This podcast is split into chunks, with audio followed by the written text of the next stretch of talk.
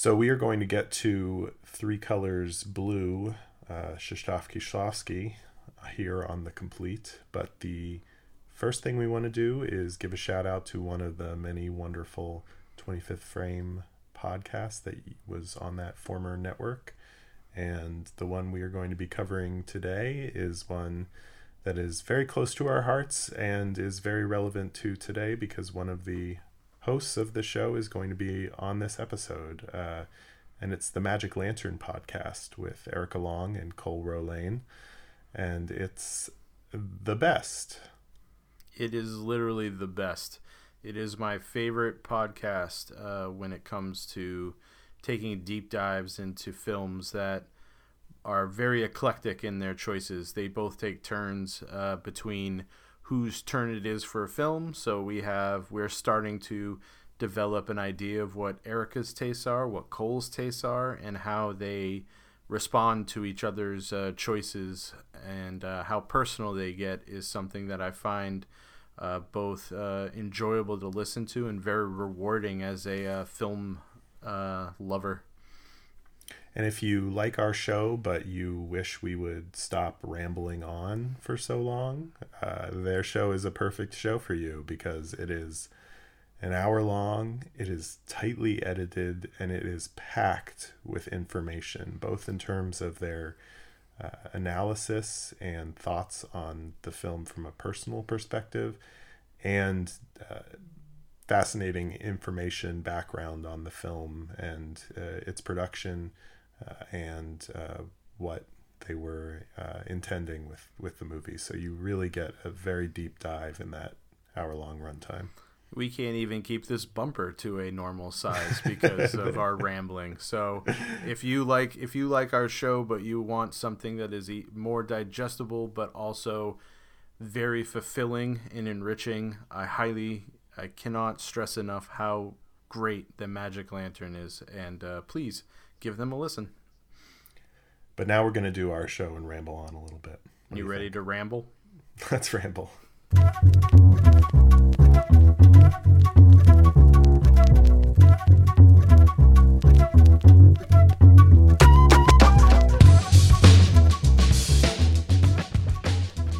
Hello and welcome to the complete Krzysztof Kieślowski. This is episode 16 uh, we are going to be covering uh, Derek Jarman's Blue. No, wait. Did you guys? I think I watched the wrong movie. Um, we're going to be covering the first of the Three Colors trilogy, Blue. Uh, and uh, I am Matt Gasteier. I'm here with Travis Trudell. Hello, Travis. Hello. I'm doing great. How about yourself? I am really excited to talk about this movie. I watched it again last night, and uh, I'm still processing my second watch of the week. It was a very emotional experience. And uh, here to talk about it with us is uh, Ericca Long of the Magic Lantern podcast. We're thrilled to have you back, Ericca. Oh, thank you so much for having me. I'm thrilled to be back. Uh, you were on our Kubrick season for Lolita. Uh, so um, we, I guess we have a a thing for car accidents with you. I don't know. It's it. It's always very morbid when you or Cole are on the show. I guess. You're welcome. um, what, uh, I think most people who listen to this show know about your uh, super awesome uh, show, The Magic Lantern. But if you want to just uh, give them a brief rundown and and just uh, maybe mention a few of your more recent episodes. You just released a, a pretty big one in uh, in Cassavetes recently. We did, and thanks for mentioning that. I'm with the Magic Lantern podcast. I do that with my husband, Cole Rolane, and we cover the films we love and the things we love about them. So it's pretty informal, but we try to dive very deep. And we just did A Woman Under the Influence. We're going to switch it up here soon with The Matrix. Ooh. And oh, wow. Yeah. Those are different. yes. we did some super fun stuff earlier in the year. We covered Elaine May, thanks yeah, to you guys putting episode. that in our mind. And yeah, so we cover all sorts of stuff, all kinds of genre films, all the way through art house to popular stuff to not so popular stuff, everything in between. Well, we're going to take the blue pill uh, this week uh, on this episode. Nice. Come on, guys, that was great. Ah, did I get any credit for that? No. All right. No, you get nothing. You would have gotten credit if you said we took the bleu pill. you are we are gonna we're gonna have you uh, say all of the names of the people who are in this movie uh, Gosh, I will try my best. do a really bad job of it um, but uh, wh- why don't you um, just uh, say a few words about uh, Kieślowski, your relationship with with his work, uh, how you came to it, and sort of how it's evolved as you've watched more of his films. Absolutely. So it started for me back with this trilogy, which came out when I was in my very late teens, early 20s. And I wasn't familiar with him prior to that. I hadn't really seen anything else. I think I saw The Double Life of Veronique afterwards. So, and I was watching these as they came out, but on VHS. So it mm. was a really lovely experience to come back to them after so many years. You know, I'm now older than the characters when I, at that point, was younger than them. So it's definitely a different perspective. Yeah, it it was very interesting for me. This is the first time that I've watched this film since having kids, so it was uh, that just that alone, I think, makes it uh, a different experience. What what was your perspective this time? What did you think of Blue in this situation? I feel like I got so much more out of it this time than I did when I was very young. And I loved it back then. Don't get me wrong. I was really into the entire trilogy, couldn't wait to see the last installment. But this time, even though I don't have kids, so I'm not in the same kind of life situation, I'm now reading these other perspectives from the time. Some people having a problem with Julie's choices, and now I'm thinking this is all I want to do is separate from the rest of humanity and not owe anything to anyone. I completely get it, and I get how these major life changes can affect one, and then also I feel like I have another more rounded perspective on the character of the mother. That that speaks so much more to me these days. Yeah, mm. ti time, time and growth, personal growth have really affected the, how I view this movie. Uh, this was uh, this was my first introduction to uh, as well, and I watched this uh, for a uh, art and visual issues class back in college. It wasn't even the film class. It was a it was mainly kind of just you know learning how to appreciate and talk about art, and so uh, they had us watch this film and write a paper on it, and my paper sucked. I really wish I saved it so I could read it for the, like if if old me knew that uh, that uh, I would have to uh, we'd be talking about this movie in a podcast. I would have saved that paper. I'm sure there's some choice excerpts that would just make no sense at all. But uh, yeah, no, there's a there's a different relationship with the movie as as you grow, and I complete I cle- completely agree with that. Your perspective changes. Uh, in my youth, I thought a lot of her actions were selfish and and foolish and now as i'm older i realize no that's exactly there's so much more complexity to what's going on in her life that to you know to separate completely from all that is probably the best thing to do to recenter oneself uh, so yeah no I, I i i agree with you. It is uh it does change as you grow as well. And at the time, I was getting my degree in French, so I was very tied to that whole Francophile sort of community. And I think also because I wasn't following interviews with him or really tracking the trilogy as a whole, I think I was tied so much to the idea of liberté as opposed to emotional liberty mm-hmm. that it now, with that context, makes so much more sense to me. I think I think that the I don't necessarily think that the perspective of her as um, self-centered or selfish is necessarily wrong. I think that the film presents both of those perspectives that it's okay to be both kind of you know doing something for your own emotional health um, as uh, as a selfish act and also as as a kind of just necessary pro- uh, part of the process of grief and um, moving through this experience. And I think that's one of the things I love so much about the movie is that there there there's nothing despite the fact that it's so insistent on maintaining the perspective of Julie, it is it encapsulates so many different perspectives and so many different ways of looking at this experience um, and leaves so many um, open-ended threads uh, available for you. Yeah, and I guess. Uh, yeah, go yeah, ahead. Sorry. yeah. I guess that that concept of selfishness wasn't wasn't necessarily what I meant by like uh, it was like a wrong act of hers, but as me in my youth, this this stereo the expected what Yeah, what's expected of grief that. Yeah. is you know you're only you're supposed to be broken and sad and and and like distraught and you can't go on and all, Outwardly so. yeah outwardly so Yeah. you know rending of the breasts and, Right. Like you the know, housekeeper says, like I'm crying because you're not. Yeah. yeah Yeah. Yeah, I mean, I think for me, uh, I had a similar experience to you guys. This was the first Kieślowski film that I saw.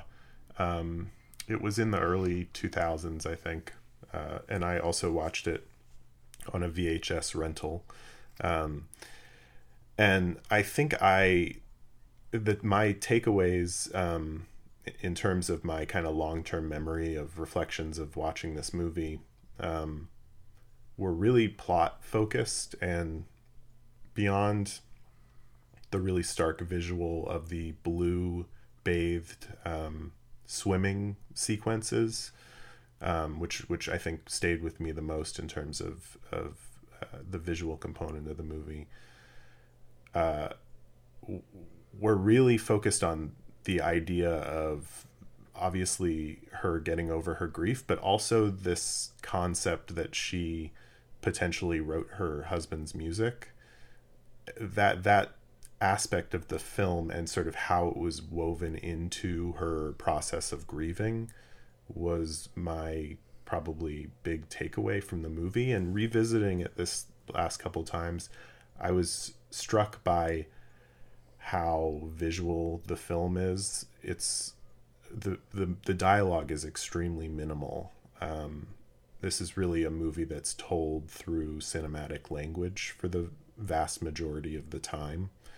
And kind of how beside almost beside the point the story is. I mean i think it, it's it's very much driven by the story and all of the scenes are um, are focused on her experience and the process that she's going through psychologically. Um, but i think that the the story is is almost meant to evoke a feeling in you and it's very open-ended what the intention of that feeling is or what that evocation is. Um, and it's it's much more of like to use kind of like a generic film bro term like it's much more of an experience than it is a a movie. And i i feel like especially this last time that i watched it i just wanted to kind of sit with the uh the scenes as they were playing out and and not even necessarily think about what she personally was going through but kind of what the movie what was happening in front of my eyes and and inhabit this world. And i'm most impressed with the film on that level that there is um, a, an emotional scale here that is very difficult to put into words. Um, and and so it's a bit intimidating to talk about but at the same time it's very exciting because i don't necessarily know where this conversation is going to go with you guys today. I'm with you because I was coming at it again from that different perspective of I'm not thinking about the reunification of Europe, which at the time mm, right. was a very big deal and very much on our thoughts and you know assessing the political importance of should she be an isolationist Right. should any country be on and on and on and then just thinking about these now 3 decades that I've had to watch Juliette Binoche's face and her physicality and everything that plays across her and just focus on her at least for me Yeah. Well, she's definitely, I think, one of the the great actresses of of our lifetimes, and I, I think this is for me, unquestionably the best performance in any Kieślowski movie, and I think it would be a very different movie with any other actress in this role. Um, but I also think the movie m- meets her on her performance's level in a lot of ways, and I think the most important one is that um, this story could be extremely melodramatic, um, and uh, you know, even just the the piece of did she or didn't she uh, write her husband's music. You know, if you think about a film like The Wife that came out a couple years ago with Glenn Close, um, where I, I've only seen clips from that movie, but based on those clips that I've seen, everything is at a, a bit of an 11 through the movie. It's definitely telling you, like, this is a big thing and we need to think about this. Um, and the way that pretty much everything is done in, in this movie, including what you know there's there's few things that can be more melodramatic than to have your entire family taken out from under you uh, in an instant. Um, that that moment happens off screen in this film and the way that it's told is very impressionistic and there's not there aren't those moments of heightened emotion and uh, i'm not inherently saying that's a bad thing i personally love melodra- melodrama but I think the way that this movie is presented is similar to the way that Binoche's performance comes across, which is very restrained, um, but very real and emotionally truthful.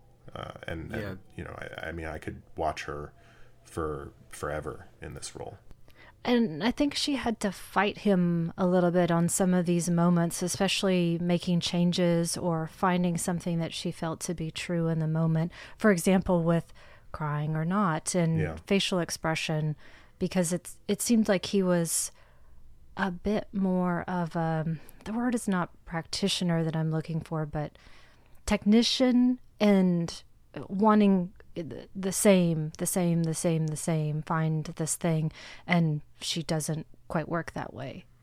Yeah, it seemed to it seemed that uh, where he was approaching the character from a logical like a head position, she was pulling in the heart position, and they found a very they struck a really fantastic balance in this film. I think I think you're right, Matt. I think this is one of the this is probably the so far we have two more movies to watch, but I would have to say this is probably the best performance in any of the movies, and I think he's really fine tuned that concept of the small moments and details are what make up the lives of these people and the lives of us. These little tiny, you know, just ephemeral moments that happen within the film, this is what builds up the emotional resonance that we then pay attention to. It's these like you know the the sugar cube in the coffee, the feather blowing on the pillow.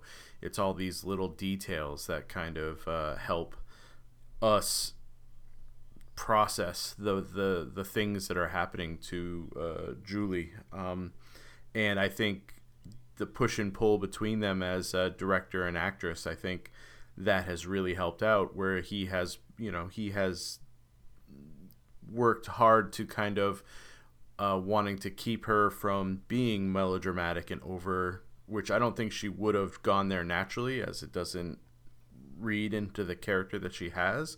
But she was able to inject moments of heart and emotional vulnerability that I think wouldn't naturally come to Kieślowski um, due to the the subject matter of what he was trying to do in this film, which is almost like an uh, I think uh, it's been said a couple times. It's almost like an anti melodrama. Like it's the opposite of that. We we are having this thing that should be super dramatic and super melodramatic, and we're going to just take all of that melodrama out of it and process it in a different way, which is uh, which is a very different way than what films had been doing up until that time with how to process that type of grief. And do you think that's why there was some of that? Not blowback is not the right word, but people then saying, I can't understand why she would do anything like this because they don't process those sorts of ideas or emotions in uh, that way. I think so. I mean, or, or even like I said, like in my in my youth, like myself not having the life experience to understand that you don't have to process things the way that's expected of you and yeah. also the cultural you know the cultural information that is being pro- you know given to us that this is how it is expected of you to process that way so i think because i've read a few reviews that are just completely like oh she's so cold and unfeeling like uncaring uh, i can't connect with this like that's not how you should be processing the death of a child and you know that's that's that's always you know that kind of critique is always interesting because you're you're basically not taking meeting the meeting the film at its level of what it's trying right. to convey, which I always find to be annoying. But you know, you can understand that with growth in time, like as we've all talked about, revisiting this film again. You know, you can now process this in a in a completely different way in a completely different circumstances because as we've grown, we've changed and we can see the reasoning behind uh, a lot of her actions. And like you were saying earlier, taking a word like selfish, all these charged words, and making them not so. So just looking at this thing as a choice, as an action, as opposed to something that affects these other people in this negative way. Just that it is what it is.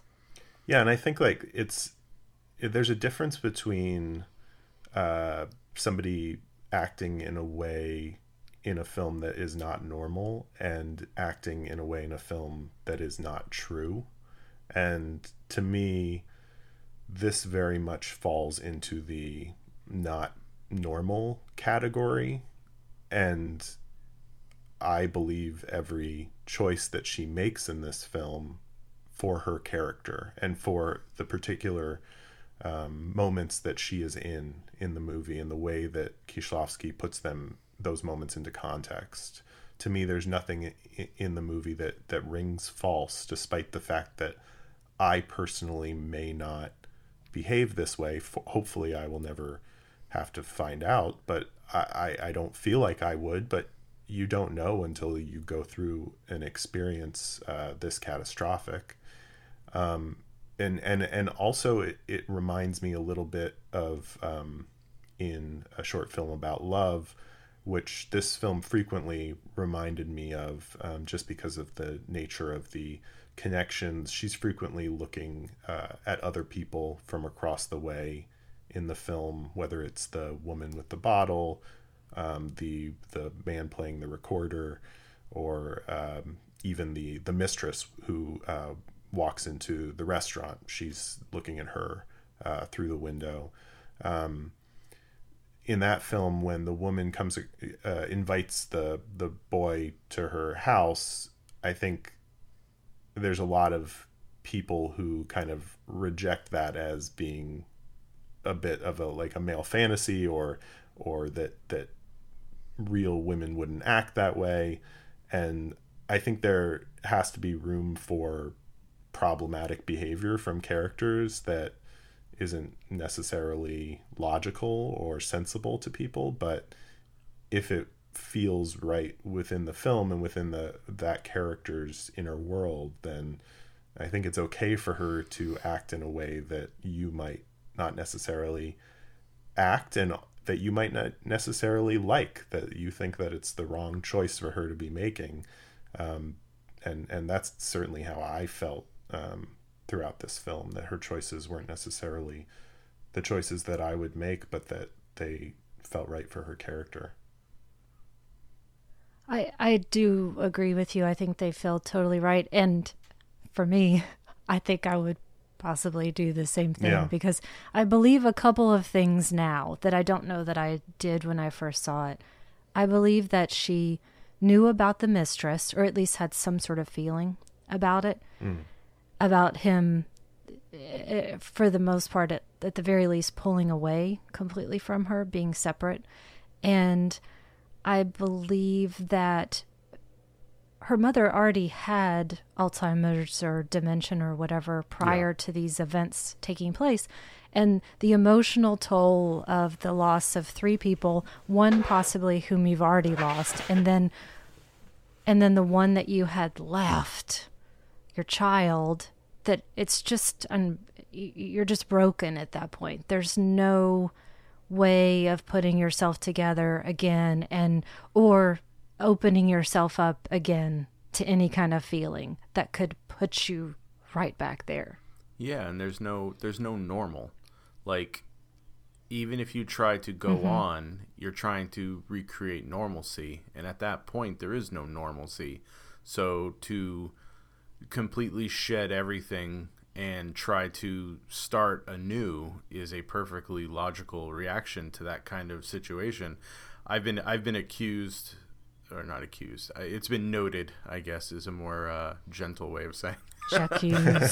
I've been. It's been noted in my life that when uh, traumatic or dramatic things are happening, whether it be injury or hurt or fighting, I tend to shut down emotion and go into a yeah. logical way of behaving, mm-hmm. which sometimes you know is considered cold or cruel or I can't believe you're why aren't you reacting? And I'm just like I my brain is thinking of how to fix this in a way that makes sense without it being if I take into yeah. emotion too much into account, it it it'll just make things worse. It makes things messy and I'm not a messy person. So I can now now seeing this, you know, even with ha- with having children and thinking about what would happen, I I I can't even begin to process that. So my brain just says, "Well, you can't process it, so let's not think about it. Shut it mm-hmm. down. Put it away. You don't need yeah. that."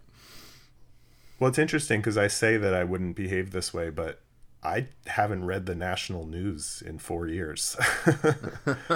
I, yeah, I can't. I I physically cannot I do it. Wish. You yes, know, I mean, for me, yeah. like the the the feeling. Uh, I I say I don't know what this feels like. Like, ask me again in November how I like if I know how this feels. And uh, I, you know, obviously, a personal versus um, political or global um, is a different thing, but it it it doesn't seem that different to Kieślowski in this movie. I mean, he keeps talking about the fact that he um, does he wants to pull politics out of uh, his movies, um, but they keep roaring back in. I mean, there was no reason at all for this in this movie for what he's composing to be uh, something for the unification of Europe. Um, if he really wanted to pull politics entirely out of this movie, it would have been very, very easy for him to do.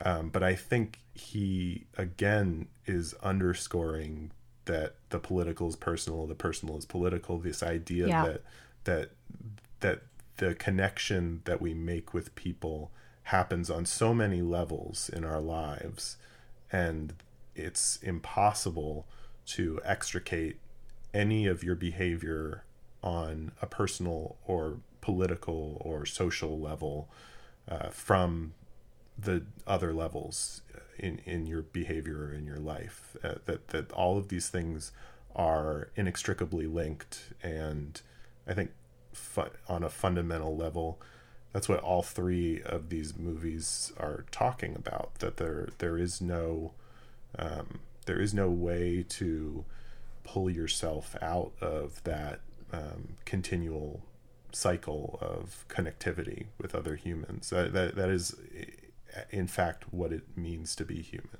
is to connect with and other humans. I I think of you two now as the experts on him. So would you say that that's also inextricably linked with where he's from and when he's from? It is. It is an ongoing theme in everything he's created at this point. point, and so I wonder maybe because of the idea of unification in Poland at uh, in yeah in Poland at the time, this idea of together we we can work to something greater. Um, but at the same time, by isolating ourselves from the rest of the world, we're we are mm. finding that it's not working because we are not actually working for a greater good. I think that definitely could be read into uh, him being a part of you know why this becomes a major theme through everything he's created. Um, it definitely can be tied to his where he's from and the time that he he was working in, and I think that's why there there was a sense of betrayal from Polish film scholars and film critics at the time when he started making his European films because they were no longer of and for Poland. But I think at the time they were missing the point that his films were never for Poland. They were for everyone to understand, like understand humanity and this is how it is in this part of the world and his his themes like we've talked about um his themes are always end up turning into the universal when he tries to make everything as human as possible and when he tries to make political messages it becomes so myopic and narrow in its in its uh, thrust that it doesn't resonate as strongly as when he's trying to make something that is about people and about their connections. So it, it wouldn't. I think it. I think you're right. I think Ericca. That's a. I think it does have to do with with where he's from and the time he grew up because uh, otherwise, you know, I I can't imagine like even even when he has left Poland, he's still making these films about how we all connect to one another. And like Matt said, like he didn't have to make something about the unification, um, which you know when you think about it, uh, it's a that's a really grand, uh, a really grand and like just a giant concept in this small art house film you know that it is so important that this character is like making the song that unifies Europe. You know how how much more pressure and status is in this composer that this is what he has been tasked to do? How much more artistic greatness can this person achieve if he's been tasked to make this song. So to have such a grand theme in this and have it be the sub story throughout the course of uh, Julie figuring out uh, her place in this world and how to move on from this uh, this immense loss um, is is a very bold choice that uh, Kieślowski makes, and I think it's I think it's important. I think it it like the way that he has positioned himself in this film as this humanistic moment and uh, dissection of grief and how to process it but in the immense tapestry of this giant unification of Europe and the fall of the uh, of the wall and just all this stuff that is happening around at the same time is uh, it's pretty it's pretty crazy. He does set it up in a place and in a space, but it's so personal at the same time. Uh, it's no one ha- i don't think any director is working on that level and has since um, in terms of the political and the human yeah and the, and the the three colors aspect i mean the concept comes out of the french flag it's um, uh, liberty uh, equality and fraternity um, that obviously is has an inherent uh, political national um, philosophical uh, implication. Um, the fact that he made these films about uh, individuals on such a personal level, and in particular, this film, I think has has a, a one character that it, it's intently focused on, both uh, in terms of narrative and in terms of cinematic perspective. Um, that that obviously this mirrors what he did with Decalogue, um, but it's it's so ambitious to uh, to to presume that that you know you could speak to these large concepts with um, such a such a small focused movie. Um, but I think that's ultimately what he's trying to do is elevate these individual small personal stories to um, grand uh, status. Uh, and I do want to talk about the music because obviously this is it's a it's a incredibly significant part of the movie. But just to answer your question, um, Ericca, I think that there certainly is uh, a perspective from which you can look at these late Kieślowski movies as being films that could only come from a Polish filmmaker, despite the fact that he largely made them outside of Poland and with funding that came from outside of Poland.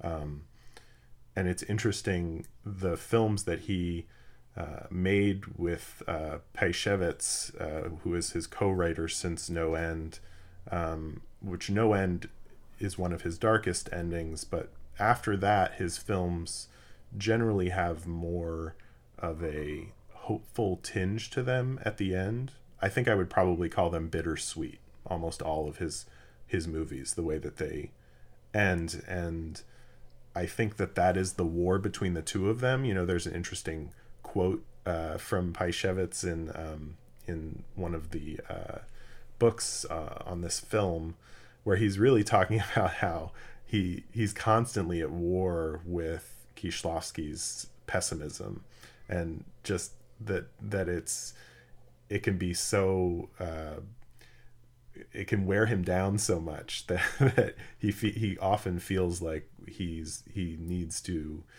um, be on the other side of that, fighting him to kind of put some sort of optimism or hope into his work, and I think that comes through in the Decalogue and it comes through in Veronique, but it, I think it really becomes clear in this Three Colors trilogy that he's kind of leading him down that path. And obviously, the the trilogy that they were planning on making afterward uh, was is another just pure the purest example of that, which is heaven, hell, and pur- purgatory. You know that this is this is the war of Kieślowski's later work.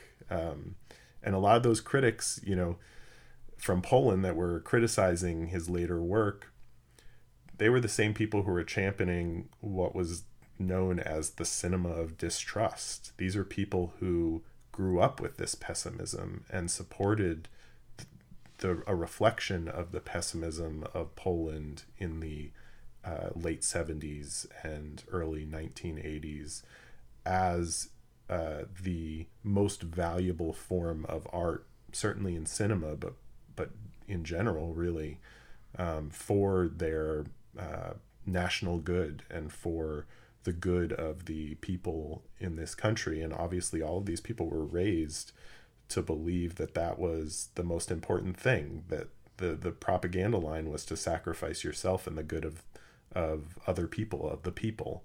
Um, and so I do think there is a little bit of that. As much as there's some really great digs at this film, like I really like the person that called it a fancy brandy commercial, an up upmarket brandy commercial. um, like I, I think that there's you know something to be said for for their points, um, and I do enjoy it. But I think it is mostly coming out of the perspective of surprise that somebody who had had been so invested in this culture and it had made so many movies, had supported so many other filmmakers making movies like this, would make a film that kind of says this this might not actually be the perspective that um, you know what we were raised to believe and what we were fighting against.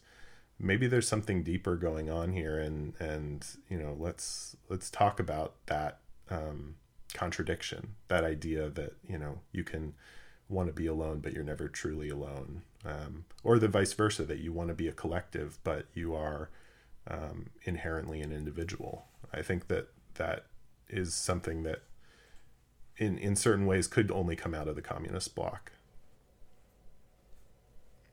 So that was a long version of an answer to your question. I was with you the whole time. um, but let's talk about the music because the, I think the the you know the European unification concept um, for people who haven't maybe delved deeply into the supplements on this uh, Criterion disc or other things, read other things about this movie. The there was uh, more to this concept. It was the idea that that the um, the music would be played in I think it was twelve different cities, different capitals, and that it would uh, they would have an orchestra in the center of each capital and then there would be 11 screens uh, in each capital that were also pl- that were that were live broadcasting the capitals around Europe playing the music and that it would all come together in unity that the, uh, all 12 would be playing at the same time and it would make beautiful music together. So it's you know the concept of unification. Um, which you know is a very I don't think it technically it could be pulled off, but if it maybe it could be now maybe I don't know about in the '90s with like delays and things like that, but but it's a, it's a very beautiful concept, um, and I think it inherently ties the music uh, to the idea of um, connection with other humans. So I think whenever the music is played in the movie, there is sort of an inherent um, metaphor there that when she's thinking about creating this music, she's thinking she's doubting her behavior and what she's doing. Do you guys kind of agree with that use of the music as metaphor in this film? Yes. It seems like it's haunting her or living inside her uh, like this terrible creation that she can't ever remove herself from whereas she doesn't have she's trying to remove these constant reminders of what she's lost, and this is the thing that could never go away.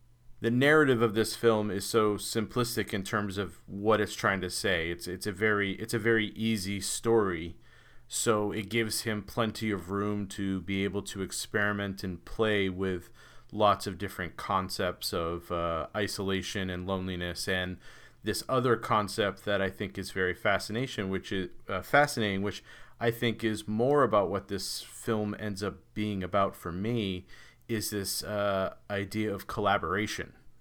Um, I think part of the reason why that Julie cannot remove herself from this music is she has no one to work on it together. Like there is uh, there's a sense that maybe she wasn't the one who wrote composed all the music but because of her relationship with her husband together they were able to create this music. It was a partnership almost like they were birthing these ideas together. So this this this struggle she's having with wanting to remove this item from her life this this music this song um, you know the whole idea of that it being the unity song which is she's completely uh, rebelling against the concept of unity and she wants to have isolation at this moment um, and it just is struggling to come out and she can't get it out until she starts working with Olivier and gives in to this idea of we need I need to get rid of this to finally be done with this process. Um, you know, her internalizing and uh, tamping down these emotions and feelings at this time.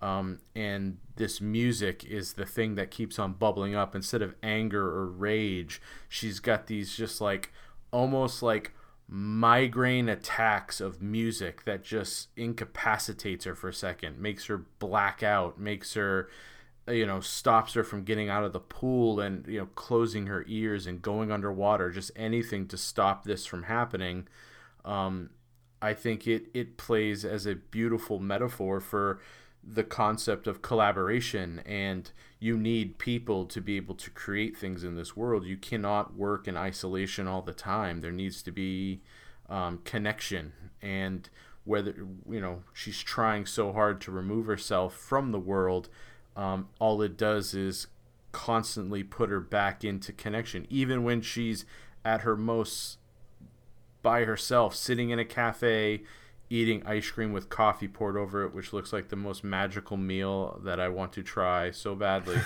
um, sh- you know, there's this flautist outside playing the recorder, and he's playing this music, which is basically the the same yeah. theme and song that she's kept inside of her.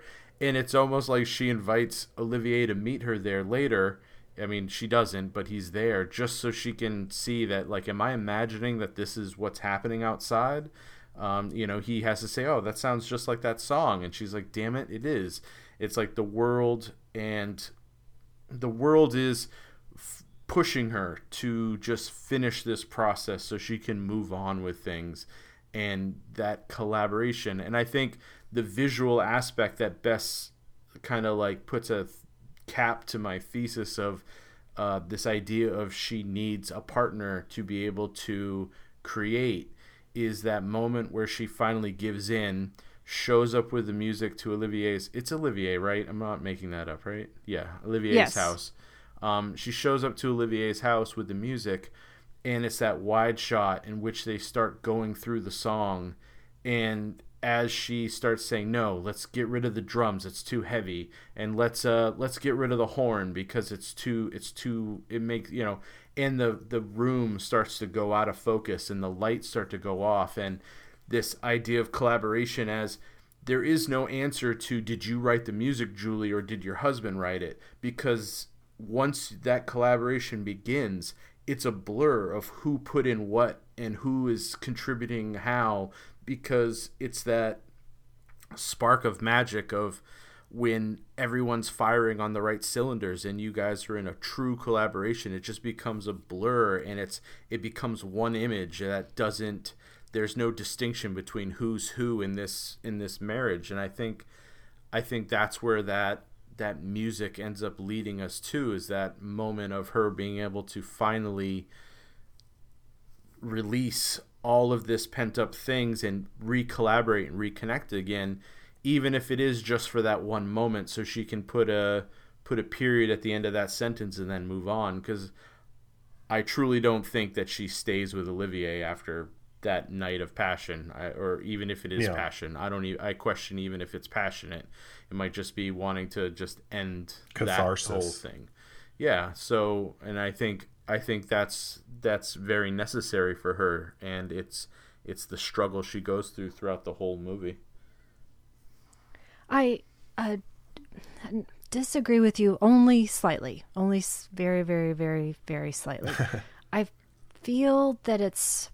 I saw it less as collaboration and more about telling the truth. Finally, not as a proclamation of taking credit or owning something, but as in this is the way that it was and this is the way that it is. I, I still think that she ends up doing the heavy lifting for the most part on finishing the work. And when he says, you know, I'll I'll continue to do this and it will be mine. I don't want you to be involved with it. It's not going to sound as good, but it will be mine. Otherwise, you need to basically step up and say, This is what happened, and do it. Not because you owe the world anything, but because you owe it to yourself to tell the truth.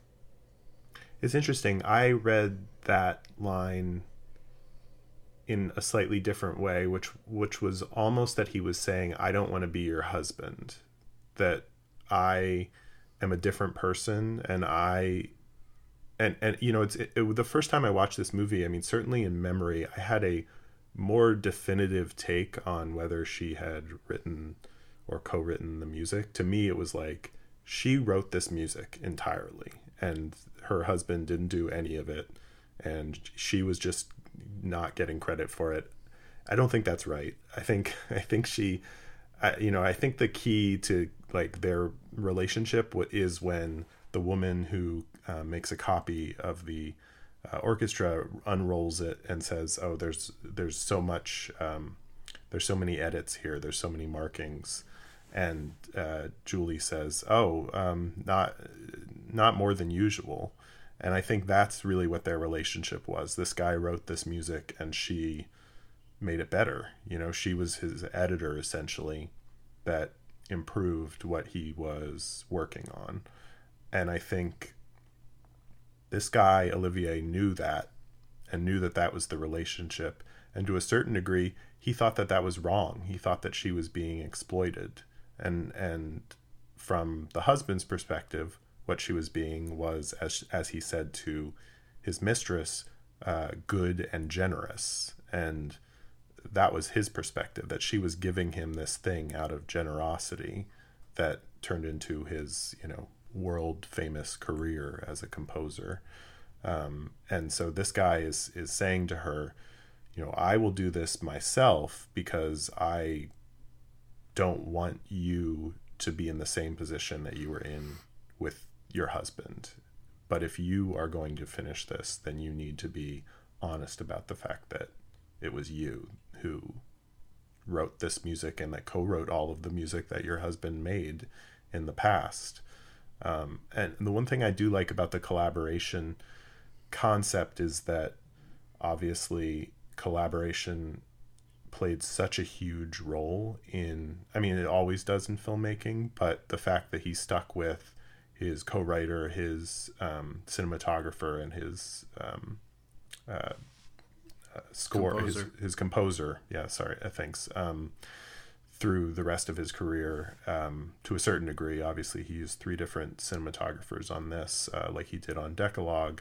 Um, and the fact that he gave uh, Idziak and the uh, two or three filmmakers that had been advising him throughout uh, the 80s um, sc- sort of screenwriting assist credits on this film, I think says a lot about the uh, his perspective on collaboration at this point in his career and sort of what these people did to elevate his material.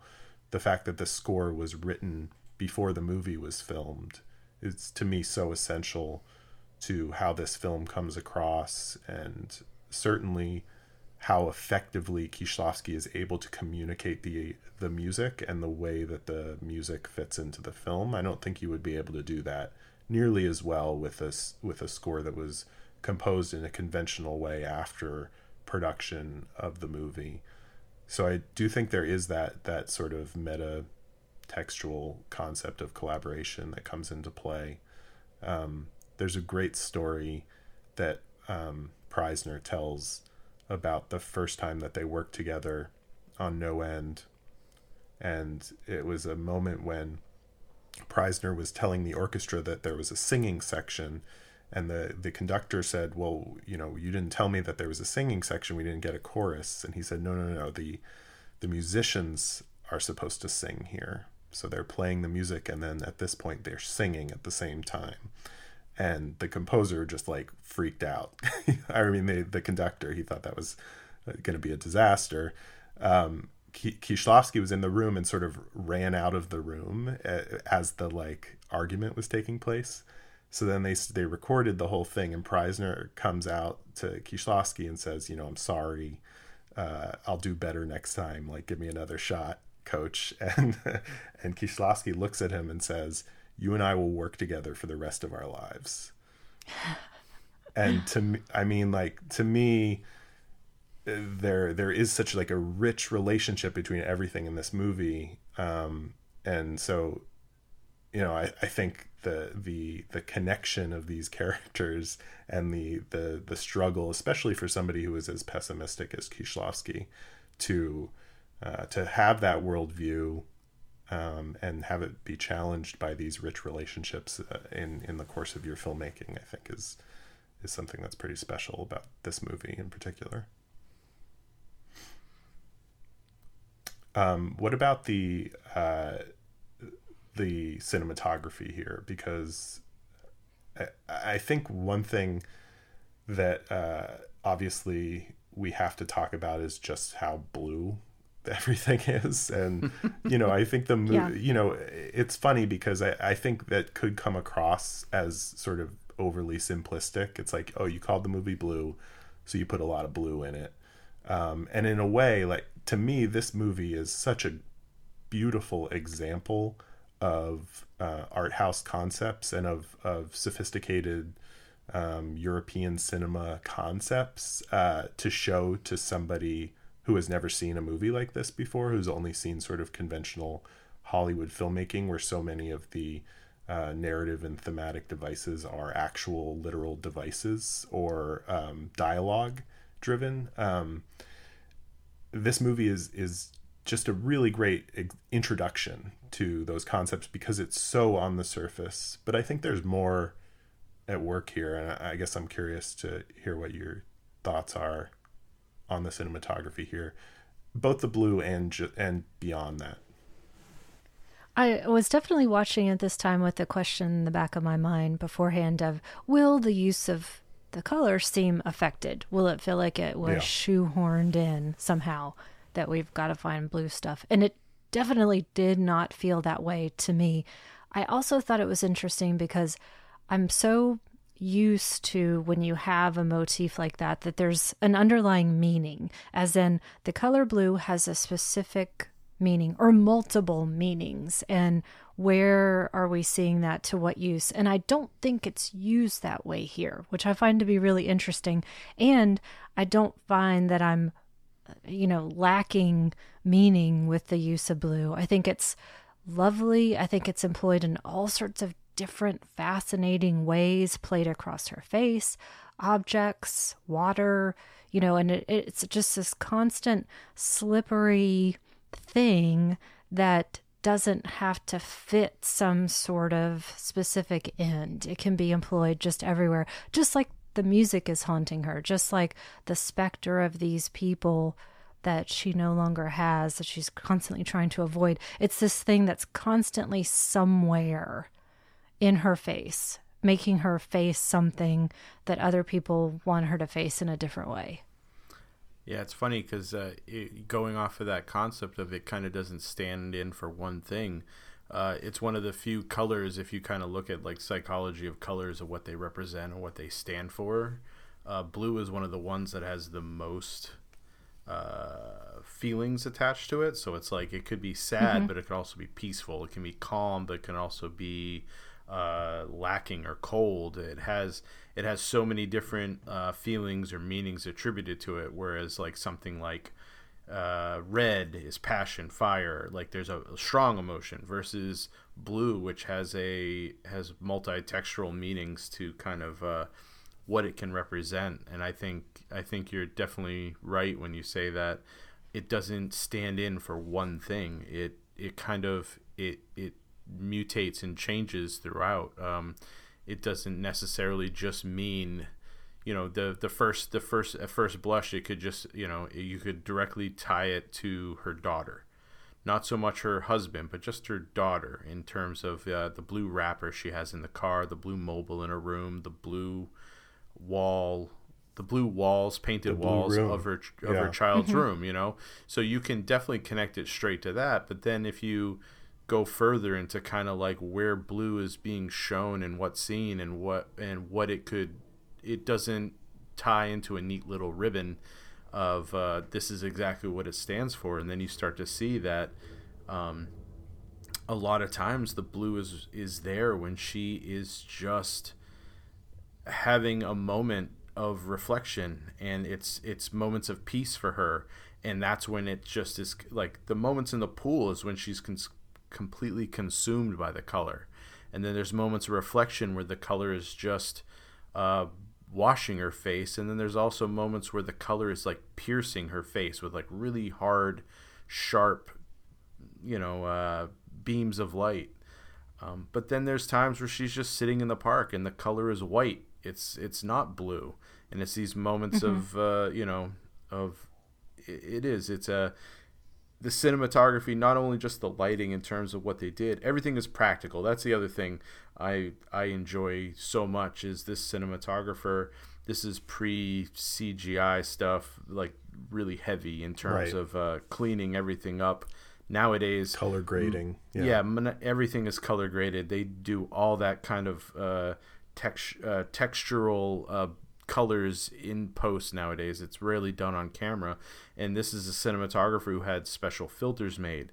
So when she is injured at the beginning and she's looking at the doctor and it's blurry to the left and right, he had special glass made to have that happen on camera as opposed to you know a tilt focus you know, specialty lens or something you would just do in post processing that you would do now and so everything because of that has a tactile and has a has a more um, strong response in terms of the visual aesthetic that he's creating. And so beyond the color the camera work also has that. There's moments of floating and there's moments of repetition.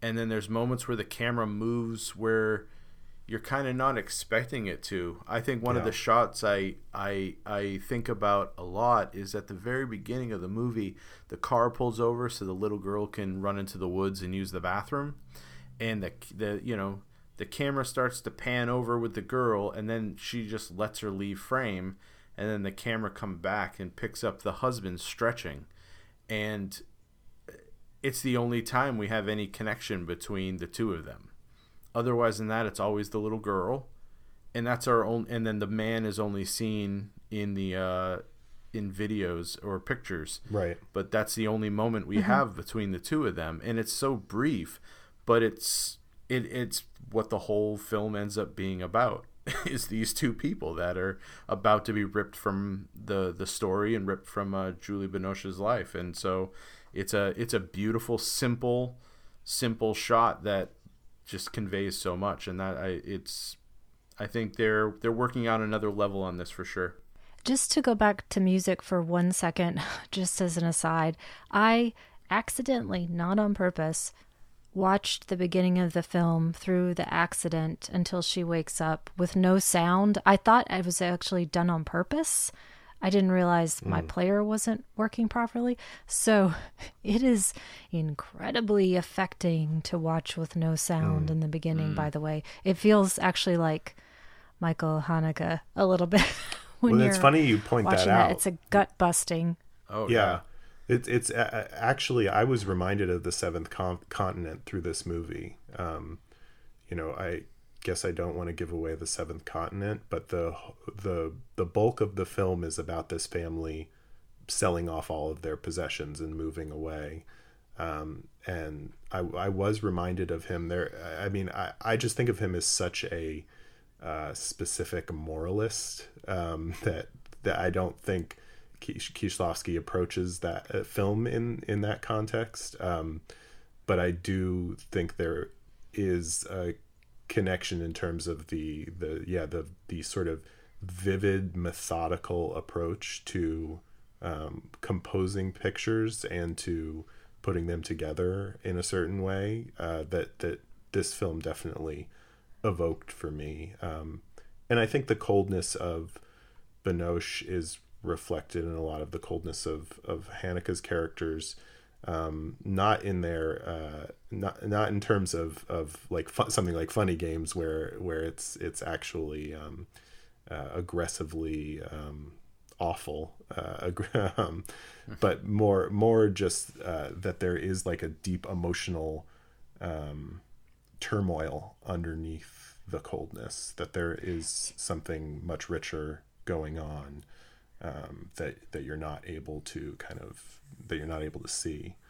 Um, he was probably in my mind because Emmanuelle Riva plays yes. her mother in this, and then Trintignant is in Red. So I was thinking of Amour a little bit more probably, and just ready to be devastated.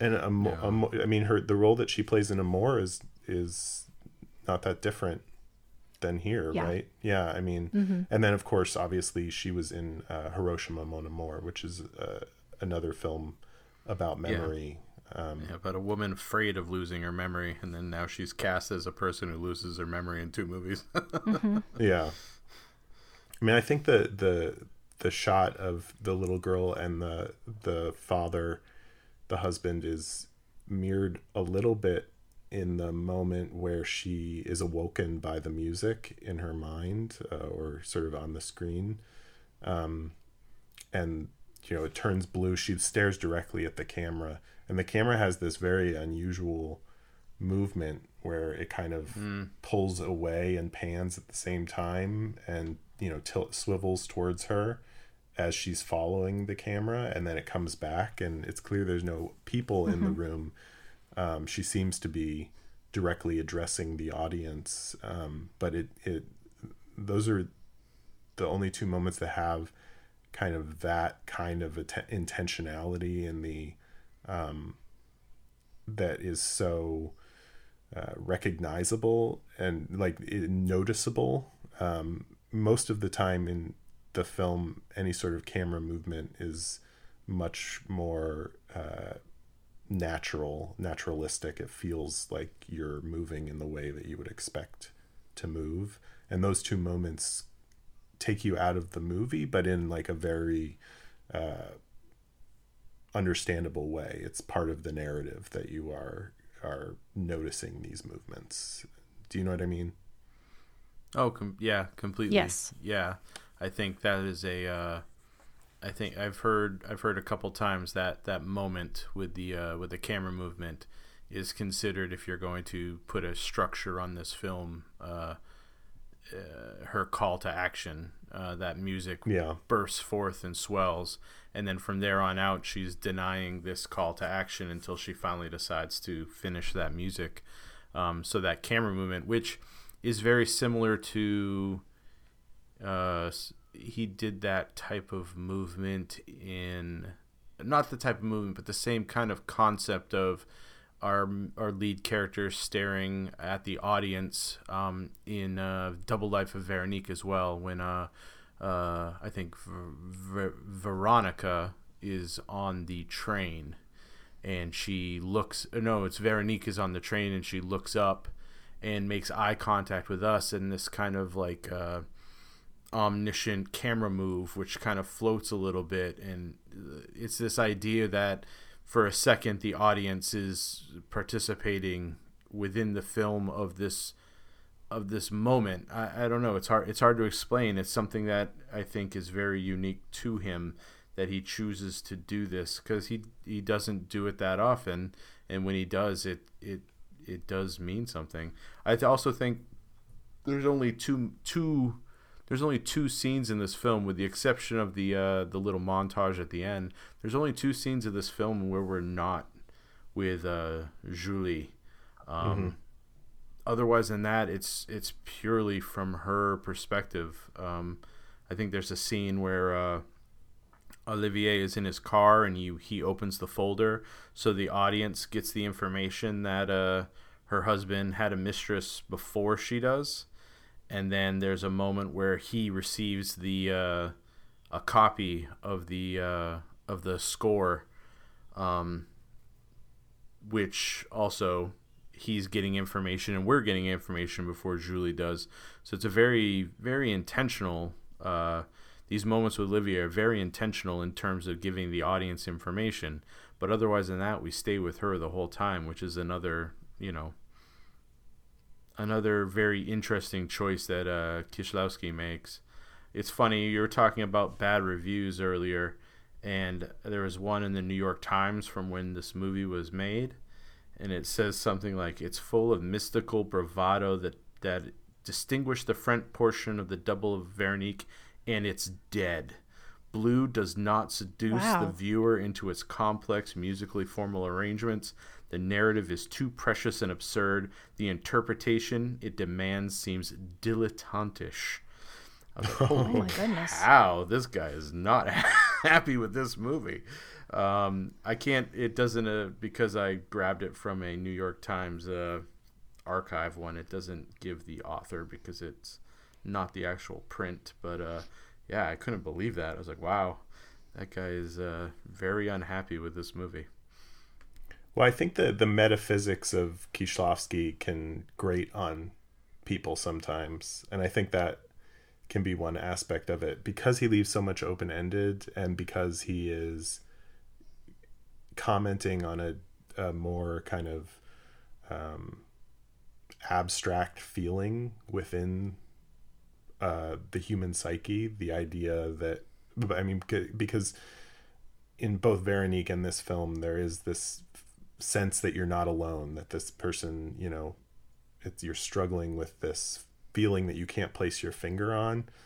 Um, I think a lot of people look at that as um, surface level pop psychology, um, and it can and and that in particular, sort of the the idea that it's uh, that when you reach for something that is abstract yet profound, if a person doesn't feel like you achieve that, that's when they get the nastiest I've found in in film criticism in particular.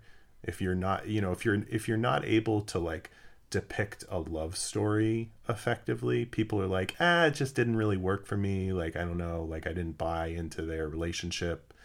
It's one thing, but if you're going for a vague feeling that we're not alone in this universe that we have a connection between people uh, and you know and people don't feel like it works. It's like this was fucking bullshit and i hope this person dies. Yeah. And if it's if somehow that use of metaphor is not rigorous enough to someone's taste if the blue doesn't have one meaning and is Yep. used one way Right. every single time then it's somehow not correct it's too floaty and ephemeral Yeah. or if I the meaning is too to- obvious or not obvious enough. Like it needs to Yes. it needs to be right in that like, you know, Goldilocks territory. or if the meaning is not what they want it to be because i go back again i really do think this is a lot about telling the truth. Mm-hmm. And the truth is what most people don't want to hear or face and it's it's just not the truth that they want to be involved in. They don't want to think that she knew about the mistress beforehand and is therefore ready to let the husband go. Ask for the daughter first asks about her first and more consistently and is ready to not need to take credit for something and doesn't need to necessarily con- continue a sexual affair with Olivier outside of what she wants on her own terms and you know on and on and on. I could blather I, on no, forever I think but I yeah. I think you're I think the concept of truth is is also very important in this film because anytime she's confronted with truths is usually when she has her blackouts and she denies things. It's usually like a no. And when the reporter comes to talk to her, she just says like she just gets up and leaves. When the kid says something about, "Do you want to know what happened?" No and she black she has one of her blackouts and every time she has a blackout it seems to be when she has to confront the truth in some in some way or form and she just doesn't. And no I, it, wa- meant to talk I meant to respond to what you were saying about with the uh with the when I was talking about collaboration and uh, your read as it being a, a, the moment where uh, of truth, and I do think there is a lot of that. She's it's uh, I guess I didn't take it as truth as much as reality, which I guess is the same as truth in Ah, some concepts. So she's unwilling to. i face understand though yeah, Yeah. I, I get what you're saying Yeah, yeah. She's it felt like she was un, unwilling to face a lot of realities, which the mistress and uh, the facts of how this occurred, and and it's and it's interesting because Kieślowski gives us gives us clues to why things have happened that other people aren't privy to. So we see that there is a fluid leaking out of the car. So it's probably brake fluid, which causes the car to be able to stop on that sharp turn and crashes into a tree. Um, he gives us these, you know, that there is a mistress before we the whole before our lead character knows there's a like he gives us the truths before she has to come face to face with them and accept them.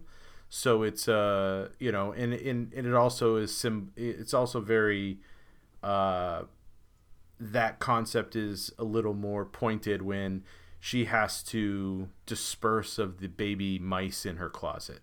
Like there's this truth of I have to do the ugly thing and it's something I'm scared of and something I don't want to do and she still like rely and she has to rely on someone else to help her both with giving her the cat and for cleaning up the mess. So it's that moment of truth where she realizes that she can't do this by herself. Like she needs connections in this world to help support her. And I think that's that's, you know, when she's crying in the pool and when she finally makes that realization is she then moves forward into I'm going to go help uh uh, what is her name? Lucille. Sandrine. I'm going to go help Sandrine and go to the club and support her because she Yeah, has helped me, you know. And there is a and there's another strong sense of I think we we haven't really dialed in on this is this strong sense of uh, of uh, female uh, the female the focus of the female character and also su- women supporting each other um, which I don't think is there's a general especially in the 90s I think there was a it's always the cattiness of you know you would want you would want Julie to be angry at the mistress and you know take her you know fight her. And you know there's this what what we expect the same as how we expect her emotions to be. We expect her to not want to be with this to hate this girl. And I think the girl even uh, she even says uh, uh, Sandrine says that not Lucy I'm sorry Lucille is the uh, Lucille is the performer Yeah. Uh, Sandrine yeah. is the mistress. My apologies. Uh, Sandrine says, "I, you know, are you, do you are you gonna hate me?" Like I think she says that in the bathroom, and uh, yeah, and Julie you know, just she, leaves. She just leaves, but she comes back and yeah. does the right thing, even though she's. It's almost like she's doing it. It's not doing it to feel better for herself. She's doing it because it is the proper thing to do. Because there's that coldness to that transaction. There is no warmth in that transaction of her giving the house and saying you can have, you can use his last name for the child. Like there, there is no. and in fact, Kieślowski's interpretation of that scene is is that that in fact it's a slap in the face that she is giving uh, this to her, saying like, "Here, this is yours now." Like, you know, it, it, uh, certainly if you're looking at it from the perspective of Julie, it's like you, you know, I I lost all of this, and uh, it's it's all, she's almost giving it to her out of spite. Um, I do want to talk about the truth thing a little bit further, just because I I think uh, there is also a reading of this movie to a certain degree as the blossoming of an artist, because I think her the the truth that she needs to discover throughout this film is that she is in fact a composer, and there you know I think you could look at her as somebody who just thought of herself as helping her husband, and through this process the thing that really happens to her at the end of this movie is that she decides that she's going to finish this score um, and uh, or this orchestra rather uh, orchestral uh, symphony um, and there is a little bit of that as well in Lucille because um, you know she doesn't want her father to find out the truth about her but she does it because she likes doing it. She's not ashamed of what she's doing, but she's ashamed of her father finding out about it, or um, certainly of her father seeing uh, what she's doing. Um, whereas for Julie, it's there's a little bit of a feeling of, I assume, of well what what is this going to do to my husband's memory? Is it are people going to think that i wrote all of his work if i finish this symphony and if i become a composer myself? Um, so i think that the her realization of truth works on that level too. I don't necessarily know that that's 100% the way that she's looking at it. She may this whole her whole her, this whole time think of herself as a co-writer of her husband's work and she just doesn't want the credit. But i think that there's definitely you know i think that's the thing primarily that changes about her at the end of this movie. Um, she does cry you know finally but i think i don't think the i don't think the end of this movie is the end of her grief i think her grief continues beyond this it's just that she's now learned to sort of let this aspect of her personality out that she wasn't able to move on with before. I I don't know, maybe I'm now too old watching it, but I think a few different things. I I think that other people are wanting her to somehow speak reality when she has no need to. That mm she's already faced certain things. She doesn't have to say it out loud. She doesn't have to answer the reporter's question. She doesn't have to be the caretaker of her husband's memory. None of those things need to take place for herself. And so yeah. she's constantly fighting to just be everything on her own terms, and other people just cannot let her mm. do that. And for Lucille, I don't see her necessarily being ashamed of her father finding out. It read to me more like she was incredibly grossed out by the prospect of him watching her and getting off on it, possibly, or even trying to go further with her or someone else. That it was just, I, I, I know what these people are like. I don't have to then also have it rubbed in my face with a family member. I just want to continue with it on my own terms, which has for me been pleasurable so far. I think there's an apt visual metaphor to what you just said where she's having to rub that guy while it's in her face while she's Yeah, having but that then moment. he said he says my father showed up, and the guy's like, "See you later." well, yeah, that I mean, that moment there, which is like you know, there's something to be said about that whole you know, she's been crying, she's visibly upset, but you know, hey, we got a job to do. Why don't you get me ready? And it's like, uh, what? like this is not very nice. Uh, I think I think if we if we're going with that with uh, our thoughts on this is like you know then we can tie it back to the concept of liberty or freedom because there is that you know that famous uh, saying you know the truth shall set you free, and so we've she's tried to get her freedom through destructive manners, get rid of everything, throw things away, uh, remove myself from everyone. I, I don't want like very harsh and and like you know she you know wrecks her knuckles um, after having sex with Olivier to feel something different. She just wants to be you know just you know a very uh, forceful way of removing yourself from that life and removing yourself from these memories and not facing this truth. And then throughout the course of the film, she deals with these truths in different ways to the same to the same ends. She's still freeing herself, but in a different manner. She, you know, she finishes the symphony, freeing herself from that. She uh, confronts Olivier's mistress and gives her the house and the name and kind of gets rid of that whole burden from her life. And she gets and she once again has sex with Olivier one more time. I have to think it's the last time. There's something about the image of them having sex under what it almost appears to be like she's underground. Uh, that whole I image. thought for a second they were inside their aquarium I somehow. think it's a but- fish Yeah. tank. I think they're up against a fish tank. Yeah. well, and I was looking. which I was. I, seems not. very uncomfortable and very it and can also like yeah, Yeah. i mean if you you know Well- i don't i don't want to think about stable. thrusting too hard like that's well, Right. I want to. I want to say, you know, the life aquatic of Julie. Uh, besides, uh, I don't think that that is real.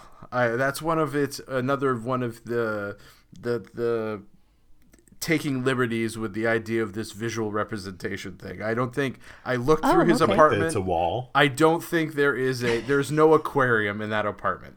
He does not have a aquarium headboard of his bed. which is which would be a pretty like badass thing if he was like a super pimp from the 70s or something but uh or a Bond villain but he's not. he's a simple composer.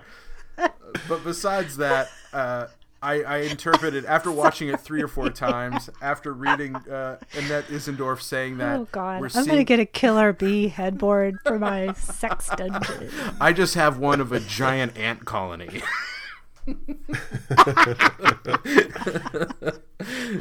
Uh, but uh, no, and Annette Insdorf uh, puts it as uh, that we're looking through a window and she's feeling something, but she's also being disconnected one more time from things because of the cold and the glass.